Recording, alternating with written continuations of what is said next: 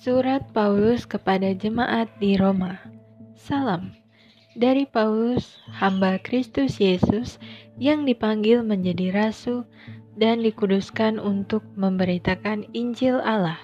Injil itu telah dijanjikannya sebelumnya dengan perantaran nabi-nabinya dalam kitab-kitab suci tentang anaknya yang menurut daging diperanakan dari keturunan Daud dan menurut roh kekudusan dinyatakan oleh kebangkitannya dari antara orang mati, bahwa ia adalah anak Allah yang berkuasa, Yesus Kristus Tuhan kita.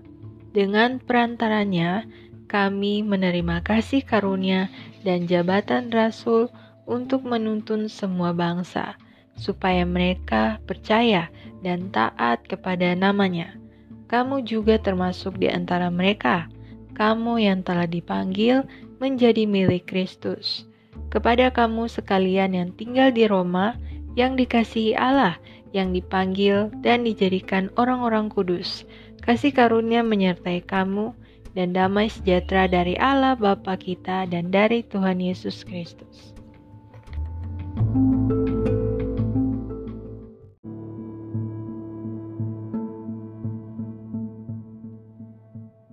Paulus ingin ke Roma. Pertama-tama aku mengucap syukur kepada Allahku oleh Yesus Kristus atas kamu sekalian. Sebab telah tersiar kabar tentang imanmu di seluruh dunia. Karena Allah yang kulayani dengan segenap hatiku dalam pemberitaan Injil anaknya adalah saksiku, bahwa dalam doaku aku selalu mengingat kamu Aku berdoa semoga dengan kehendak Allah aku akhirnya beroleh kesempatan untuk mengunjungi kamu. Sebab aku ingin melihat kamu untuk memberikan karunia rohani kepadamu guna menguatkan kamu, yaitu supaya aku ada di antara kamu dan turut terhibur oleh iman kita bersama, baik oleh imanmu maupun oleh imanku Saudara-saudara, aku mau supaya kamu mengetahui bahwa aku telah sering berniat untuk datang kepadamu, tetapi hingga kini selalu aku terhalang, agar di tengah-tengahmu aku menemukan buah, seperti juga di tengah-tengah bangsa bukan Yahudi yang lain. Aku berhutang baik kepada orang Yunani maupun kepada orang bukan Yunani, baik kepada orang terpelajar maupun kepada orang tidak terpelajar Itulah sebabnya aku ingin untuk memberitakan Injil kepada kamu juga yang diam di Roma.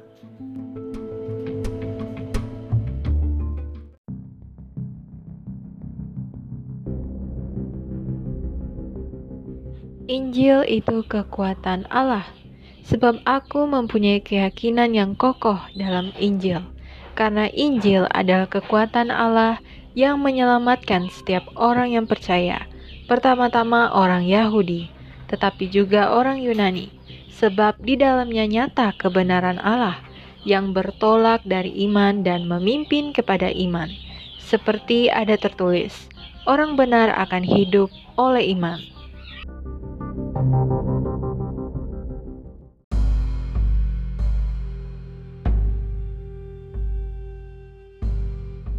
Hukuman Allah atas kefasikan dan kelaliman manusia.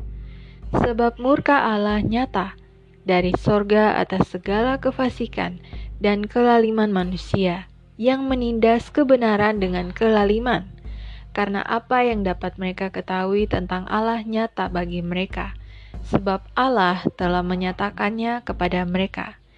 Sebab apa yang tidak nampak daripadanya yaitu kekuatannya yang kekal dan keilahiannya.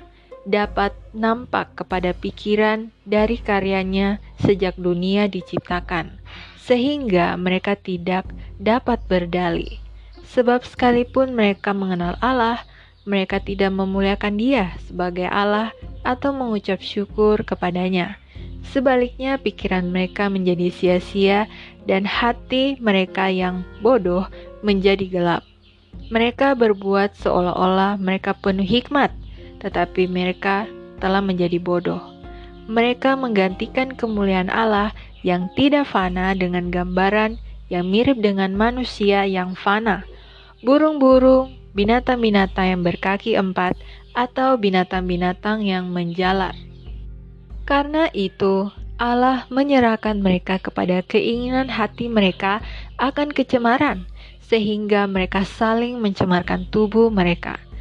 Sebab mereka menggantikan kebenaran Allah dengan dusta dan memuja dan menyembah makhluk dengan melupakan penciptanya yang harus dipuji selama-lamanya. Amin. Karena itu Allah menyerahkan mereka kepada hawa nafsu yang memalukan, sebab istri-istri mereka menggantikan persetubuhan yang wajar dengan yang tak wajar. Demikian juga suami-suami meninggalkan persetubuhan yang wajar dengan istri mereka dan menyala-nyala dalam berahi mereka seorang terhadap yang lain. Sehingga mereka melakukan kemesuman laki-laki dengan laki-laki dan karena itu mereka menerima dalam diri mereka balasan yang setimpal untuk kesesatan mereka. Dan karena mereka tidak merasa perlu untuk mengakui Allah, maka Allah menyerahkan mereka kepada pikiran-pikiran yang terkutuk, sehingga mereka melakukan apa yang tidak pantas.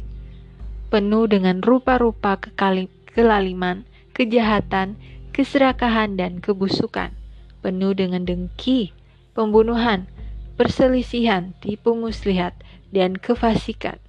Mereka adalah pengumpat, pemfitnah, pembenci Allah, kurang ajar, congkak, sombong, pandai dalam kejahatan, tidak taat kepada orang tua, tidak berakal, tidak setia, tidak penyayang, tidak mengenal belas kasihan Sebab walaupun mereka mengetahui tuntutan-tuntutan hukum Allah, yaitu bahwa setiap orang yang melakukan hal-hal demikian patut dihukum mati.